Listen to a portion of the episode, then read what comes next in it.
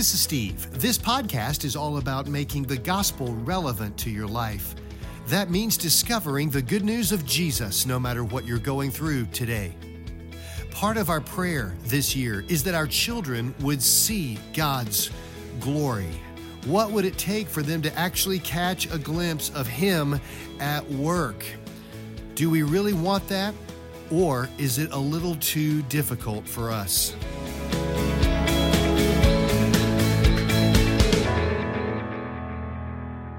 We're doing this series called New Me in 23, and I know it's cheesy. It's the cheesiest sermon series title I've ever tried to come up with. I know.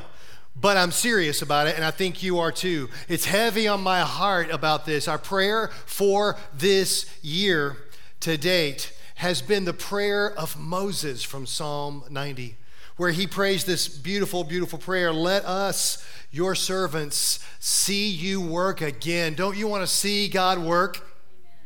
Come on, don't you want to see God work in your life? Lord, let us see you work again. Let our children see your glory. May the Lord our God show us his approval and make our efforts successful. Yes, make our efforts successful. I'm praying that prayer every day, and uh, it's really on my heart. We want to see God move. Some of us need to see God move in healing. Am I right? Some of us need to see God move in comfort. Some of us need to see God move in a broken relationship. Some of us need to see God move in our anger issues. Can I get an amen on that one? Really, that's weak, man. I need to say an amen loud on that one. We need to see God move on our anger issues. Amen. amen. We need to see God move. We want to see Him move. We're desperate for a move of God, and we want to see it up close and personal. And we want our children to be so moved, so changed by it that they can't stop talking about it. We want our children to see it, our grandchildren to see it. We want whatever God does to just resound through generation after generation. Can I get an amen? That's really what we want to see. We really want to see God move. And so we're all about being on His work. We're all about being part of His plan because we know that's how God will move. You know, God will move to redeem this world to himself. He's all about he's all about taking this broken, fallen, dark, suffering, dying world and bringing value out of something that seems to have no value, isn't he? That's what he does. That's what he's doing in you. That's what he's doing in me. He is polishing off those dark edges and those rough edges. He's polishing off all that, um, sm- all the smudges and, and all the things that keep us from seeing him. And he's restoring his beauty into this world. That's what redemption is all about finding value in what seems worthless. So we partner with him on this. We just want to be part of what he's doing because if we're going to see God move, we're going to see him move where he wants to move. So we make the gospel relevant to our community. That's kind of what we say we do here. It's sort of our purpose statement. You know, we make the gospel relevant, we bring it right to whatever level it needs to come to so life change can happen. And we all corporately, we work together in doing this by loving God, loving others, and making disciples, doing the great things that Jesus has called us to do love God, love others, and make disciples. We talked about loving God and loving others. Remember the last couple of weeks, and, and we talked about how God says uh, this unique thing. Jesus says this unique thing. He does something crazy when he locks loving God and loving others together. Right? They come together not to be separated. In fact, he kind of tells us that you really can't love God without loving others. They come as a package deal. You can't have one without the other. Remember, he says, if you're coming to me, you're coming to me. You're coming to worship me, and, and you're standing at the temple, and you have your sacrifice already, but then you realize there's something between you and someone else that you hadn't gotten right. He says, Drop it. Don't come to me until you first get it right with somebody else. He's saying that our relationship with Him can only be if our relationship with others is right. So it's kind of a big deal. And I want to sort of keep talking about that today as we are talking about making disciples because it's all part of loving others.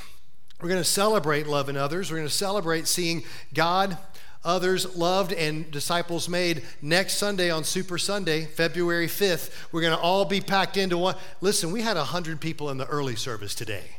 How are we going to get in here next week? Uh, get here early.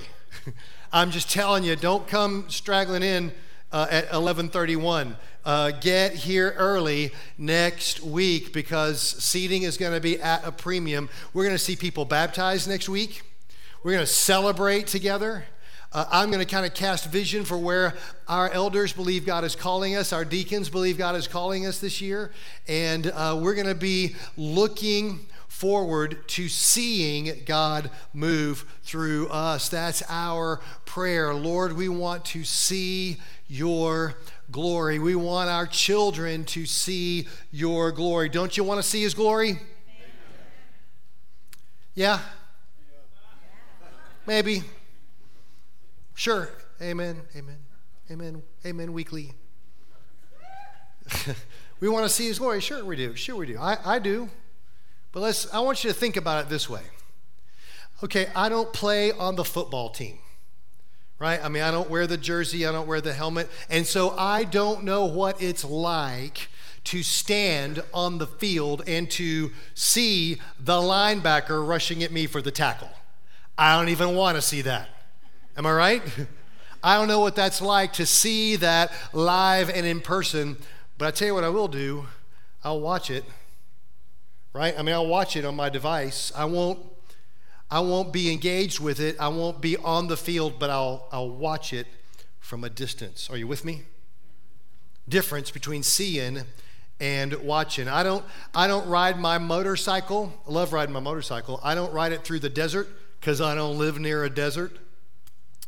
But I follow a couple of guys on YouTube that ride through the desert. I don't know what it's like to see that long, flat, straight highway stretching all the way to the hazy horizon. I don't know what it's like to see that. But I'll, I'll watch those guys do that. There's a difference between seeing and watching. Okay, I got a confession to make. Are you ready? Wes, are you ready for me, my confession? You're going to give me some grace here? Okay. Here's my confession I don't get on spaceships and fly to other planets to fight the blue people. Right? I, I don't know what it's like to be on that other planet and see the army of the blue people on their blue dinosaur birds flying at me to take down my gunship in midair, right? I, I don't know what it's like to see that, but dude, I'll pay money to watch that, right? There's a difference between seeing and watching. There's a difference between being there in the midst of it and watching from a distance. I think we say we want to see God move, but first blank on your page, I think we prefer to watch God move. That's right, I said it. I think we kind of prefer to keep a healthy distance and watch God move. Jesus in Matthew 28 gives us our great commission. And he says this to his disciples. He says, all, he says, I have been given all authority in heaven and on earth. Okay, just time out. Can I time out right here? So Jesus makes an authority statement. There's authority moment here that Jesus kind of has. And he says he's been given how much authority? Okay, let me just make sure I understand. Jesus has been given how much authority? All authority. So, how much does he not have? Yeah, so he has all authority, all the authority in heaven and on earth. Jesus got it going on, right? He's got more power, more authority than anyone. And so, you know, you would think that this would be a moment, an authority moment, where Jesus would say, Verily, verily, I command you. You must do this, you must do that, you must and use his authority to subjugate us. That's what we normally see authority used for. But Jesus says, I've been given all authority in heaven and on earth. And then here's what he says next. Therefore, he says to his disciples, Go and make disciples of all nations, baptizing them in the name of the Father and the Son and the Holy Spirit. You see what he's doing here? He's saying, I've got all the authority, all the authority to do anything right here. And then he delegates that authority to his disciples. Therefore, go.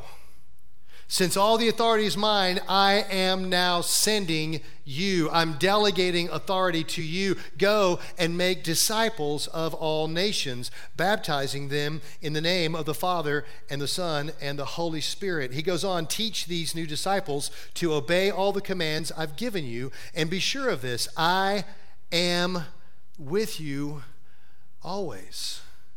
Be sure of this. Disciple Go and make disciples. I know you are scared. I know you don't really know how. I know sometimes it feels like you're standing on the field and the you know the, the, the linebacker is running at you for the tackle. I know, I know you're scared. I know maybe you're lonely. I know maybe you feel powerless. I know you fear rejection. But I will be with you. I have all authority and I will be with you. I'm right there alongside of you. Everything you need, you got in me. What are you worried about? What are you scared of? Why aren't you living by seeing? Why aren't you walking it out as I've called you to? You're a maker of disciples and you are being made a disciple. You and I are being made disciples. If we're in Christ, we are being made disciples. It's a process that has a beginning in your life, but it does not have an end in this life. I'm still becoming a disciple. I've been saved since the 80s. That's right, I said it, 80s. What are you going to do about it? I've been, a, I've been a Christian since the 80s, but I'm still becoming a disciple. I'm still learning. I'm still growing. I'm still serving. And he's pretty clear. Go, go, back one, go back one slide for me, Christopher. He says this Therefore, go. If you're going to be a disciple, you can't stay. If you're going to be a disciple, you got to go. A disciple moves on the opportunity. You hear me? A disciple is active in this. It's not, therefore, sit and listen and nod and amen weekly. Therefore, he says, go. This is not a spectator sport. You are a player on the field. You are uniformed and trained, and you know the plays, right? I mean, that's what a player does. The person who is going to score, going to win. The player is uniformed, trained, or has run all the drills, practiced, lifted weights, knows all the plays. I mean, they've got it down. They've got it down. By the time they take the field, they know exactly what they're going to do. No surprises. Is that us? Are we trained? Do we know the plays? So, say I drop you in front of a lost person right now and say, hey, I, I want you to win that person, try to win that person to Christ. Would you know how? Would you be ready? Maybe a, maybe a friend of yours, maybe a relative has doubts about this whole Jesus thing and has legit questions. Do you know how to deal with those? Do you know how to walk them through that? What does it actually mean for us to be a disciple of Jesus? Am I going or am I nodding? We're going to make disciples, we got to know the plays. We got to run the plays. We got to know what a disciple even is. In Matthew 4, Jesus, let's just look at it. He was walking along the shore of the Sea of Galilee. Matthew 4, this is this is right at the very beginning of his ministry, right? This is when Jesus is still kind of a nobody. He started to kind of build a following. He's becoming maybe known in small circles. But nobody really knows who he is yet. Nobody has any idea of what Jesus is going to do at this point. he's walking along the shore of the Sea of Galilee, and he saw two brothers, Simon Peter and Andrew throwing a net into the water because they were fishermen. They fished for a living. And Jesus calls out to them, Come and follow me, he says, and I will show you how to fish for people. Another translation says, I will make you fishers of men. You think you know what you're fishing for now? You just wait and see what I'm going to do in and through you as you become my disciples. Come and follow me. And they left their nets at once and followed him. They knew that if they were going to follow, they had to go. So they did. So after the cross, later, flash forward. Flash forward. We're right at the beginning of his ministry here on the shores of Galilee, but let's flash forward now to the end of his ministry. Let's look now at the, the, that last little window of time, those 40 days that he spent here between the resurrection and the ascension, doing miracles and teaching and, and all that. But, but there's that one day in that time period at the end of his ministry where he's spending some time once again along the shores of Galilee.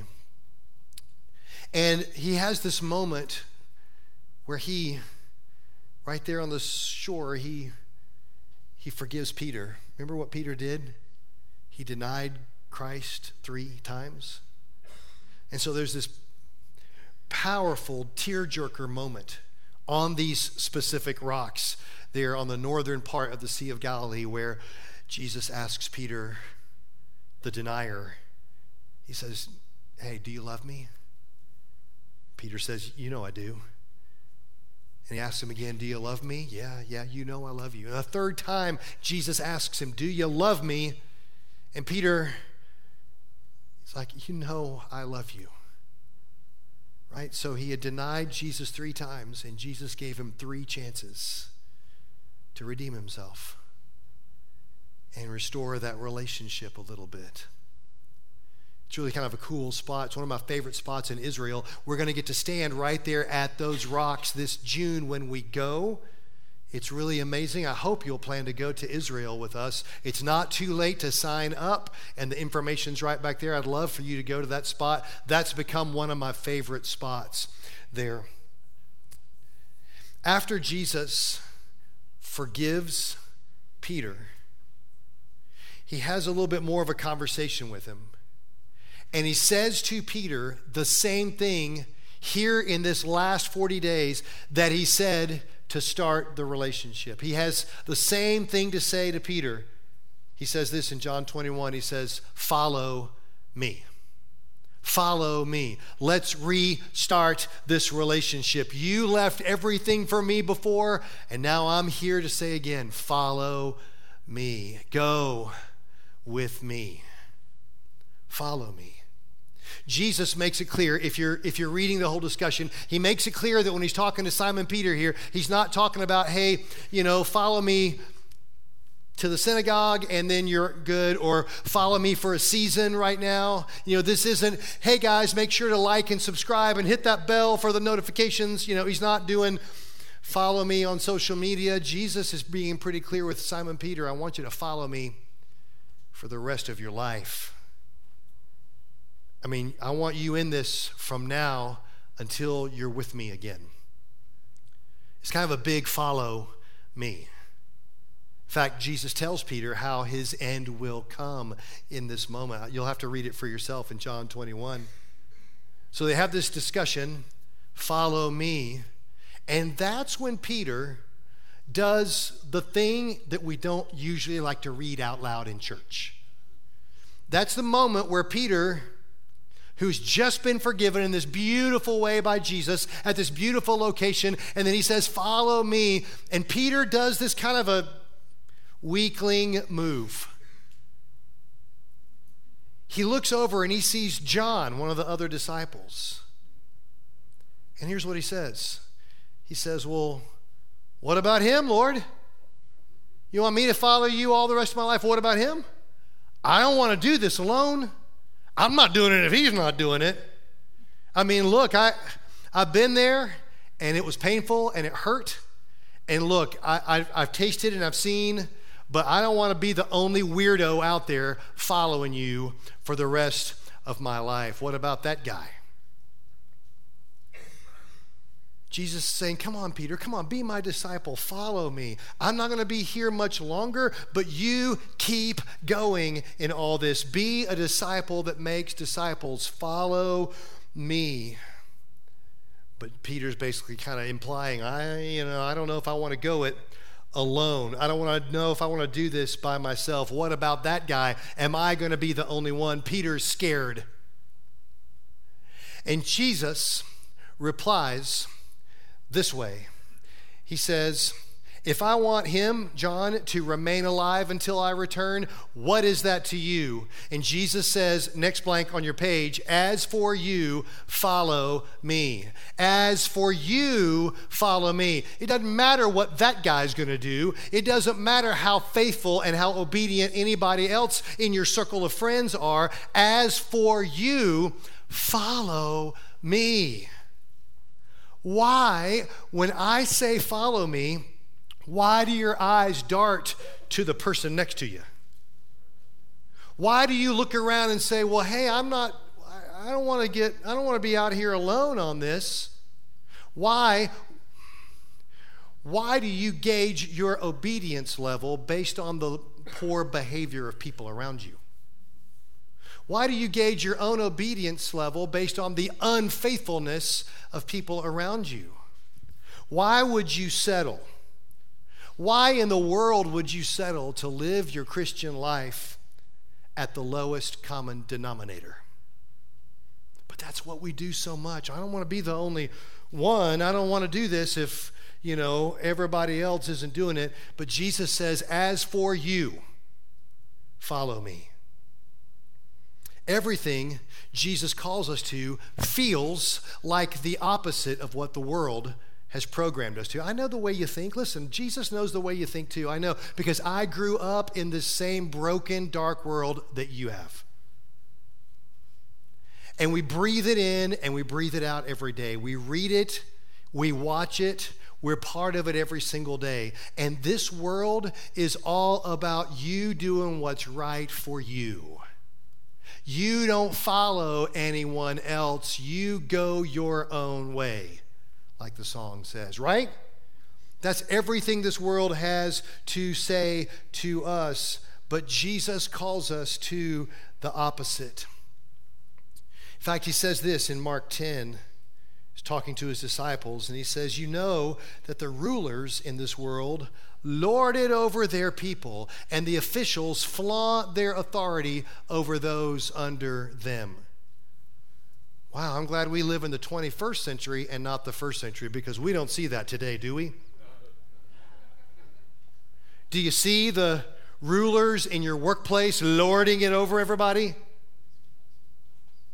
Do you see them barking orders and telling everybody what to do and then they go on their two hour break? Right? Do you see it in politics? Do you see the politicians loving their authority, loving their power, loving their title, loving their control? Do you see it in politics? Oh, only on one side. You know, that's the way the world, Jesus is saying that's what you should expect because that's the way the world is. I know the way it's wired. I've seen it happen. And everybody, everybody is all about themselves, especially the, the leaders, the rulers. But then he says this He says, But among you it will be different.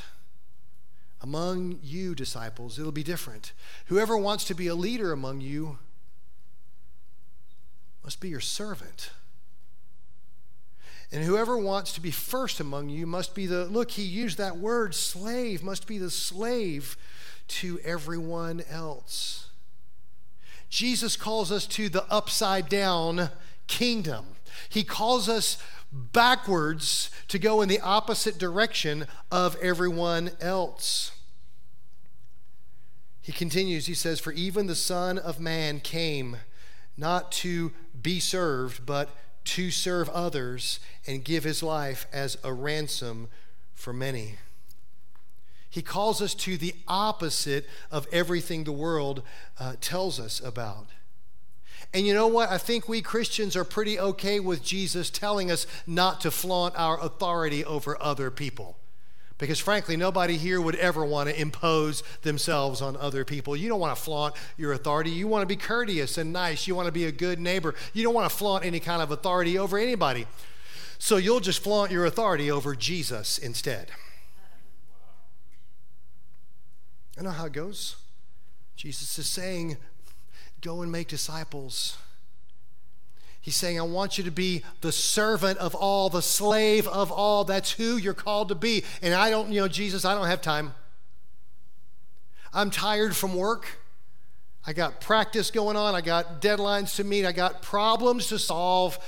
I don't have any money. I don't have any time. I sure don't have any energy. And frankly, Jesus, I'm too important for that. My needs need to come first. And so we just like to flaunt our authority over Jesus. I don't want to get too involved. Listen, I had I, I heard somebody actually say this. I don't I don't want to make a commitment to Sunday mornings on serving on a team. Because if I wake up on a Sunday morning and I'm tired and I want to stay in bed, I just want to have the freedom to stay in bed. And I got news for you. Me too. Me too. And that's exactly what he's calling us to. Jesus says, if anybody wants to come after me, if you want to follow me, you must deny yourself. That's step one, denying self. Yes, I'd rather sleep in until noon and then go to IHOP for brunch. Of course, that's what I would like to do. But I deny myself and I do what he calls me to do. Listen, it's a it's a child that says me first. It's a child that puts their needs over everybody else's. And it takes a grown up to say, mm, nope, I'll deny myself and I'll think of others first. You're a baby when all you can think of is what you need in the moment. We're all like Ryan from The Office. Remember him? I got away with everything under the last boss, and it wasn't good for me at all. So I want guidance. I want leadership. But don't just like boss me around, you know? Like lead me. Lead me when I'm in the mood to be led. Isn't that who we are? Jesus, lead me. I mean, but not right now.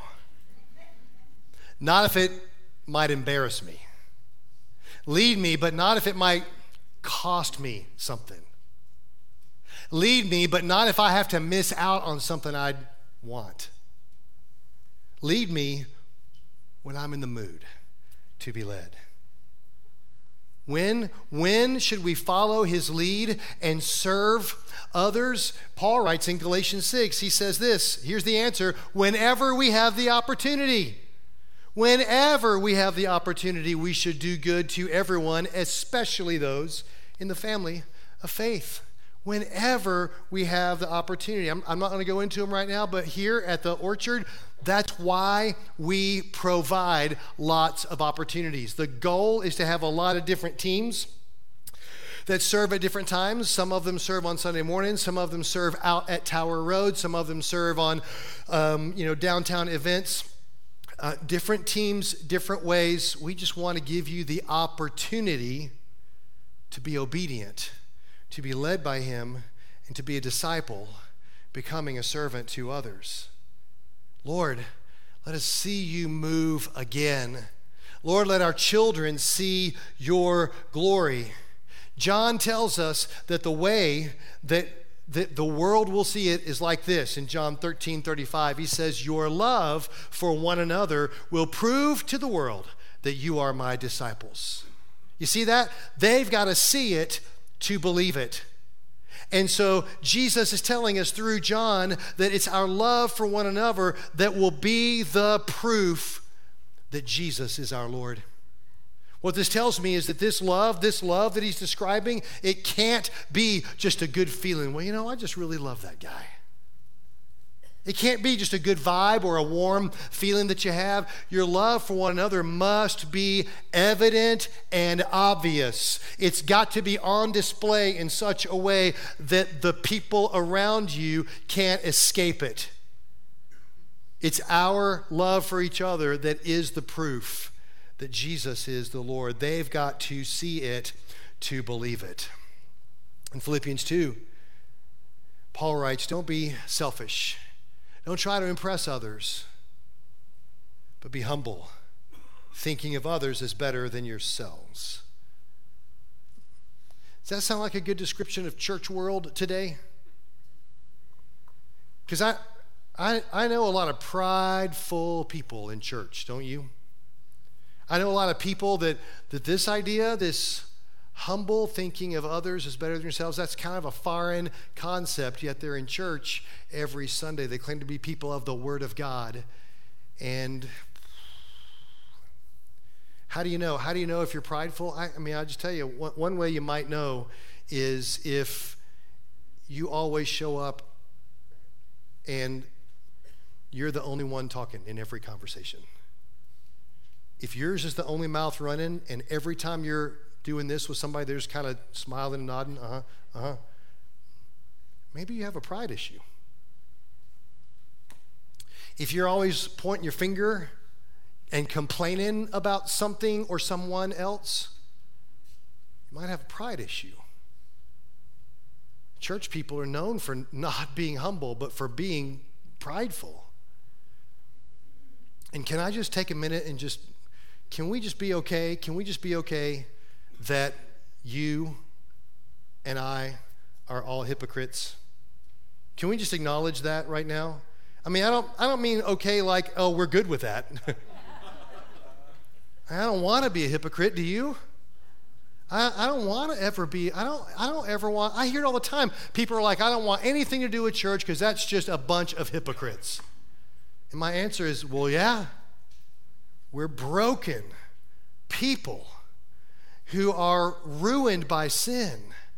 And we've just entered into a relationship with Christ where He's bringing value out of something that seems worthless. Yeah, that's, that's who we are. Don't, don't quit church because people are hypocrites, because wherever you go, you're going to find hypocrites.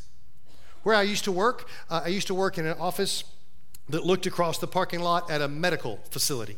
So we shared the parking lot together, and three times a day, every day, all of the medical personnel, like the whole staff, it seemed like, would come out in their little blue scrubs for their 30 minute smoke break.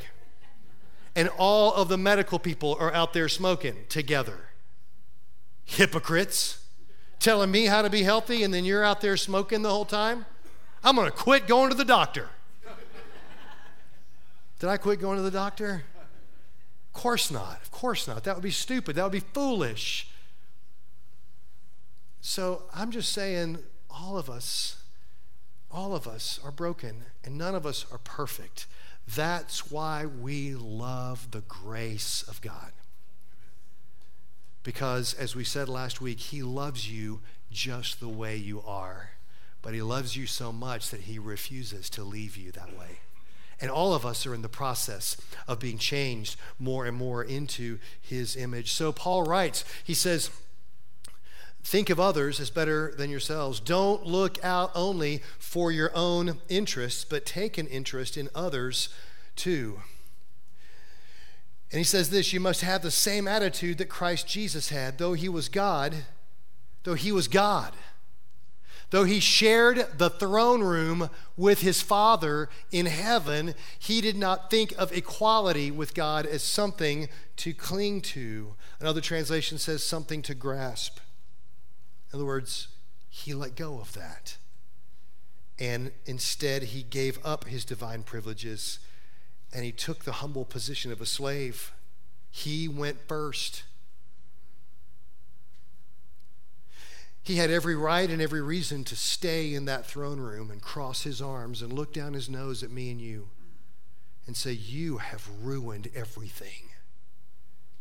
We made this beautiful, beautiful universe to all point to God. It's all designed to glorify us and to work beautifully. No sorrow, no shame, no suffering, no pain, no cancer, no paralysis, no injuries, none of that stuff. It's not supposed to be that way, but you've ruined it because of that sin that happened in the garden. And it's all come crashing down. And now there's hatred and anger and sex trafficking and war. There's violence. There's people being beat in the streets. There's corruption and there's anger and there's hatred. You ruined this. He could have stood there, crossing his arms, and said, Sucks to be you. You'll get what's coming. He could have. But instead, he he came not just as a servant, but he came as a baby. Babies poop themselves. Who's more humble than a baby? He came to a peasant class family in a obscure little outlying province of the Roman Empire where poverty had a grip on everything. He went from place to place among the dirty, sick, hungry people. He touched them. He seemed to love to serve others by teaching, by healing. He took the humble position of a slave. He was born as a human being, and when he appeared in human form, he humbled himself even more in obedience to God, and he died a criminal's death on the cross. Instead of sucks to be you, you'll get what's coming. He stretched out his arms and let them drive those nails through his wrists and his feet. And he said, You know, you must pay for what you do. The penalty for treason is death. And instead of saying, Sucks to be you, you'll get what's coming, he said, I'm coming. And I'll take it. I'll pay that price in your place. I'll die for your sins. And he humbly died on that cross in the most humiliating, exposing, awful, painful, violent way that humans know how to kill someone. He died a criminal's death on the cross for you and for me, paying for our sin. And then he rose again three days later, alive and breathing and now lives to come to you and to knock on that door and say, Hey, let me in, let me in. Give your life to me and I'll change everything. Give your life to me, and yes, it's going to feel the opposite, but that's the way I've designed it in the first place. I'm restoring you to who you were originally designed to become.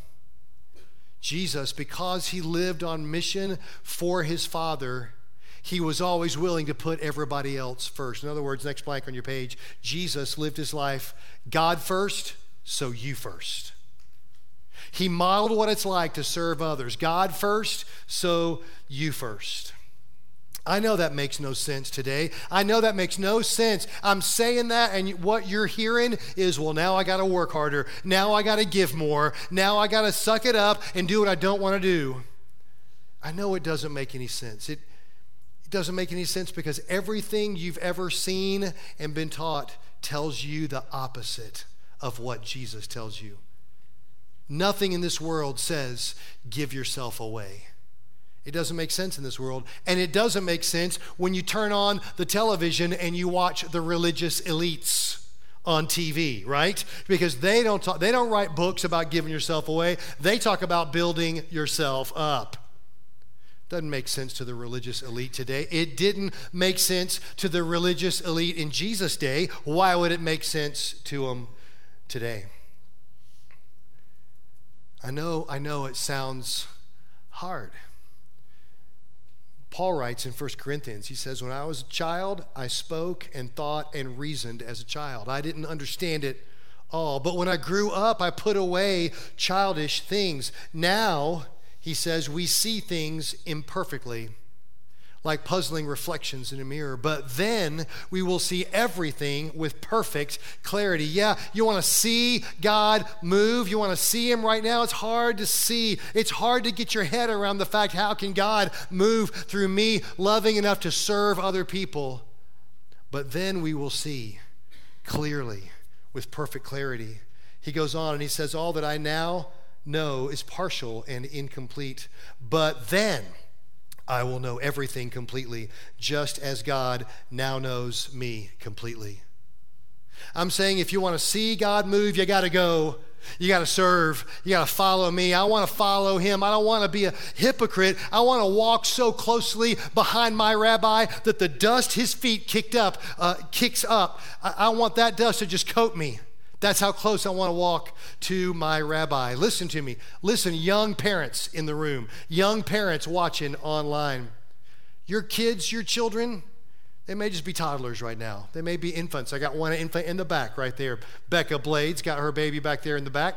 Um, they may just be learning to talk like my grandkids. And your kids are being raised right now at just a crazy time in history. Can I get an amen? I mean, right is wrong and wrong is right. Everything is backwards and upside down.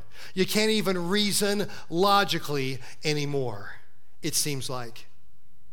And you're going to get your kids into the school system. And the goal of, I'm sorry, the goal of the Marxist educational curriculum that school systems use now are going to want to teach your little boy that he should probably be a little girl. You know, don't you want to be a little girl? You can be whichever one you want. And they want to distort and warp and break that beautiful image of God that He has planted into the person of that little boy. Your kids will be taught all of the anti-Christ philosophies of this world. Those philosophies are out to break the family unit so that the system sees your child as belonging to them more than they belong to you. And your kids will be taught that all Christians are racist homophobes, intolerant, and that you've got to free yourself from any of those religious shackles. And they have done well in the media and in our culture of recasting evil into good and good into evil. Am I right? and your kids will be raised in it just like just like when you hear Jesus calling you to something calling you to live in a certain way it sounds backwards it sounds opposite it sounds hard your kids are being raised in an environment where it's going to be even harder it's going to be even worse i don't know that they're going to be able to see clearly because they're going to be indoctrinated in all this stuff and you don't want that to happen am i right None of us want your kids to be indoctrinated in that way. So we want to change it, but honestly, we're probably not going to change the news media's agenda for your kids.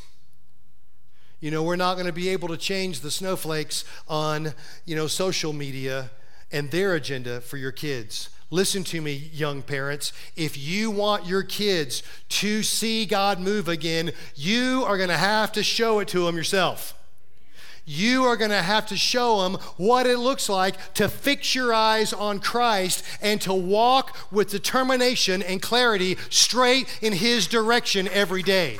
That's on you, mom and dad. You got to show them what it looks like to put Christ over everything. All right, you got to show them what it looks like to make a commitment to Him and stick to it even when it's hard to stick to it even when you don't feel like it. You got to learn and you got to show them to put Christ over your emotions, to put Christ over your circumstances, to put Christ over your schedule. Back to John 13 35. Your love for one another will prove to your children that you are my disciples. They've got to see it to believe it. Show your kids Jesus by serving like Jesus. Please, your children, your grandchildren need to see Jesus, and they're going to see it in us. Jesus has another authority moment. I got to wrap it down pretty quickly. He has another authority moment. So, this is a different night. We looked at his authority that he had in that 40 day window, but this is before that. This is another authority moment. It's on that last night they had together in that upper room before he goes to the cross.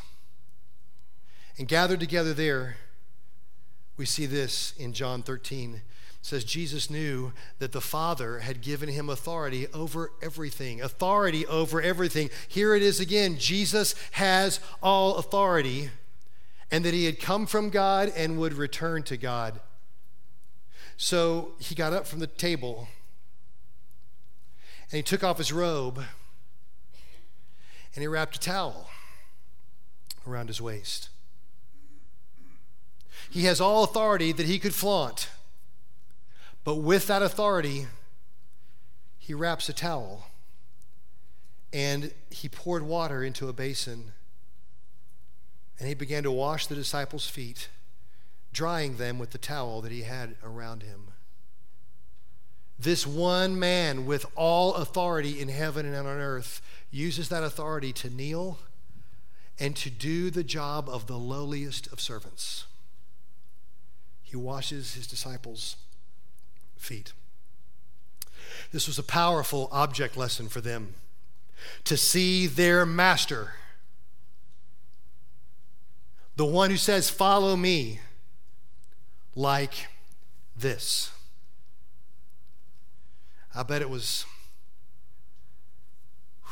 powerful for them. I bet it was emotional for them to see their, their master serving them in this very practical real, humbling way. He dries them with the towel that he had around him. Jesus doesn't serve them in spite of his greatness, he serves them because of his greatness. He is such a great God that he would lower himself to make the gospel relevant at foot level to us. Jesus tells his disciples in John 15 there's no greater love than to lay down one's life for one's friends. That's who he calls us to be self sacrificial, serving love. So, yeah, I want to see God move. I want to see God move. Dude, I want the signs and the wonders. I want to, I want to come in here on a Sunday morning and I want the Holy Spirit to just move across this place and we just go nuts with the filling of the Holy Spirit. And I don't even, I can't even begin to imagine what might happen. That's what I want to see. But what I see in Jesus' life is the next blank on your page that God moves when disciples serve. God moves when disciples serve. It's your love for one another that will be the proof that we are his disciples. The image of God is seen in so many ways. You know, we see it in a manger when the Son of God humbled himself to come and be born where animals eat. You know, we see it when the Son of Man has no place to lay his own head. We see it sitting beside the rejected woman at a well in Samaria. We see the image of God in a towel being used to wash disciples' feet. We see it in a cross where blood was spilled and a life was sacrificed. We see it in a tomb, not of his own, but a borrowed tomb. We see the image of God clearly on display through humble, loving service for others. That's what Jesus paid for on that cross. And my question for you is the last blank on your page what does the cross demand of me?